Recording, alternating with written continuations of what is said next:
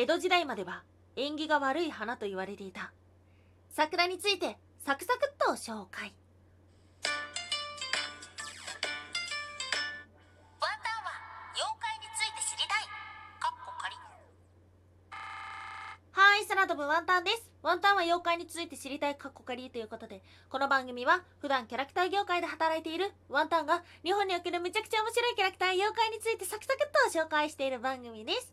いや、昨日も放送して、一昨日も放送して、その前も放送したから、今日がね、あの、通常配信の日だっていうことをすっかり忘れておりました。はい。この番組のスポンサーは友沢さん。歴史とか世界遺産とかを語るラジオなど放送されています。詳細はツイッターにありますので、ぜひぜひ概要欄からチェックしてみてください。はい。今日は、今日はですね、桜について調べようと思ったんですよ。っていうのも3月27日は桜の日。今年はね、東京都はそんな桜の日に合わせて、もう見事な満開ですね。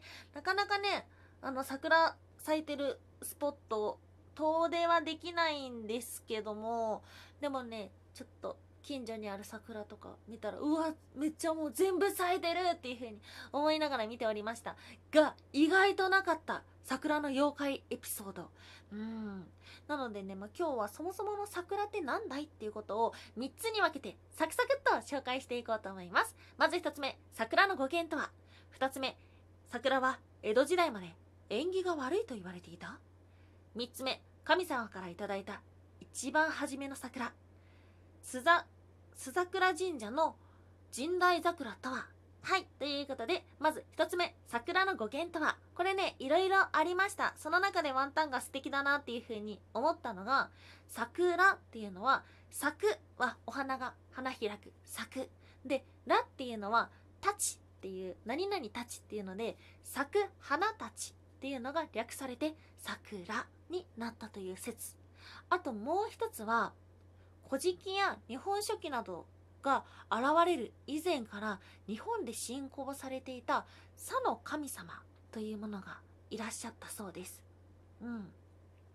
日本の土地の中で佐がつく土地には佐の神様がいるとかいろんな伝承があったんですがそれはこのえっとそれは？違うそこから桜の「さ」は「さ」の神様「蔵」は神様がお休みになれる三蔵という意味で「さ」の神様がお休みされる場所っていうのを見てああ素敵だなっていうふうに思いました。はい。他にもねこの桜っていうのは神様が宿る場所っていうふうに考えられていることが多くてこの春の季節なのであのー山の神様里の神様だったり穀物の神様だったりとか、まあ、いろんな神様のお休みされる場所っていうので桜っていう名前だったというような説が出てきました。2つ目桜は江戸時代までは縁起が悪かった。うん。桜の花って縁起がいいイメージがありますか？縁起が悪いイメージがありますか？なんか素敵だなっていうふうには思うんですけどもワンタンも正直桜って縁起が悪い花のイメージはあった。なぜか桜はすぐ散ってしまうからですね。そういったことから死を連想させるだったりとかすぐにこう変わってしまうっていうことから桜の季節に結婚することは避けようっていうような風習があったそうです。うん。確かに散っていくのが儚くて美しいっていうふうに思うのは、まあ、言ってしまえば今私たち人間たちがですね比較的健康で生きてるからなのかもしれませんよね。昔の人今みたいな医学が発達していなくて寿命も短い人たちからしたらすぐ散っていく花たちっていうのは私たちの人生と重なるものがあったのかもしれません。あとはあの文学的なことを言うと桜の木の下には死体があるみたいな。聞きませんか？うん。昔から墓地や戦場の跡地に桜が咲いているっていうこと。そしてあの色から桜の下には死体が埋まってるとか人骨の養分を吸い取って育っているっていうようなイメージが強かったそうです。それ以外の、まあ、比較的あの科学的な理由？で言うと桜は周りの養分を吸い取って大きく育ってしまうことから庭先などに埋めると他の生き物が枯れてしまうとかあとは木の根が丈夫なので家の土台を崩してしまうとか。うん。とね桜のあの香りの正体のクマリンっていうのは、まあ、人体に毒はない程度の毒物だからっていうようなことなどから桜っていうのは実は縁起が悪いものっていうようなイメージがあったようです。最後3つ目神様からいただいた一番初めの桜。須桜神社の神代桜とは？はい。こう調べていったらですね長野県にあると須桜神社というところのエピソードですね。こちらに咲いている桜は樹齢は約1200年。おー。まあいろいろ調べていくとこの桜が日本の最古だっていうようなお話も出てきました。昭和10年1935年に国の天然記念物にも指定されているそうです。うん。そして何が特別なのかっていうとあのスサノオノミコトと深いつながりがあるということから。はい、この桜に関して2つのエピソードが出てきました。1つが、スサノオノミコトが旅の途中休憩していた時に持参した桜の枝を池の方にほいっていう風に刺して育ったものがこの神代桜というお話。2つ目、これはね、インターネットを調べていたら興味深いお話が出てきました。長野市の芋井小学校というところですね。そこで昔、日本は60余りの国に分かれていました。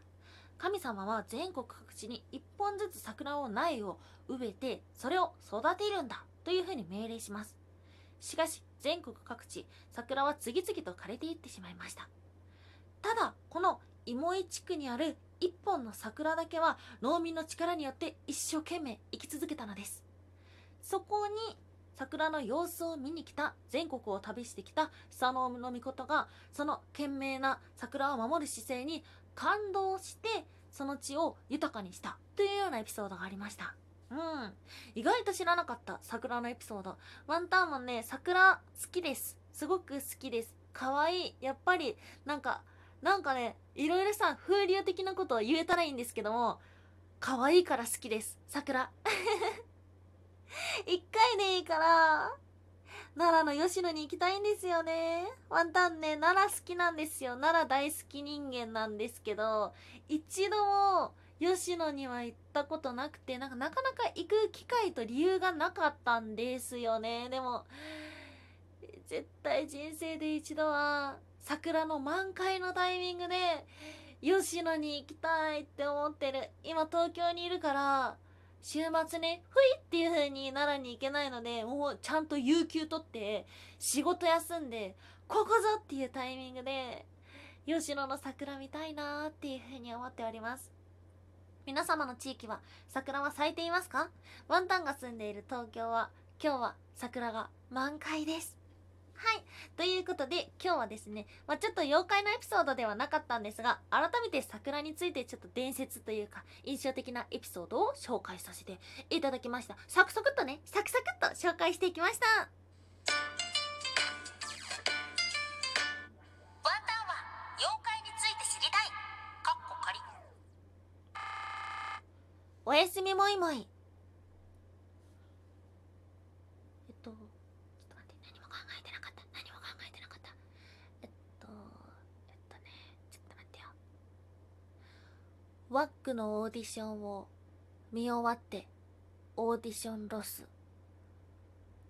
はい。おやすみたいもいというのはワンタンがポエムっぽいこと言いたいコーナーです。テンポエムがなんだかよくわかってないから、ポエムっぽいことしか言えないコーナーです。ロス。ロスですよ、ロス。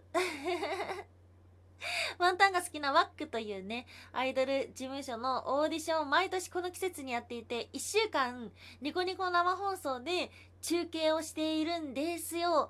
だからね、最初の方は参加者どれくらいかな ?20 人ぐらいいるのかな？で、毎日毎日どんどんどんどん落とされていってしまって、最終的には残ってる候補生は3人かな？うん。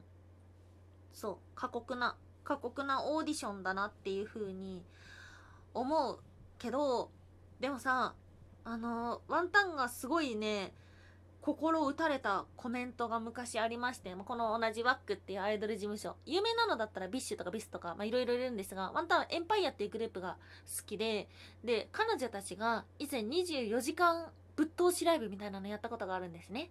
で、そのライブ映像が YouTube で、まあ、公式で流れていた時のコメントの中で、24時間頑張っていて、ドラマが生まれないわけがないみたいなコメントがあって、ワンタンそのコメントめちゃくちゃ好きなんですよ。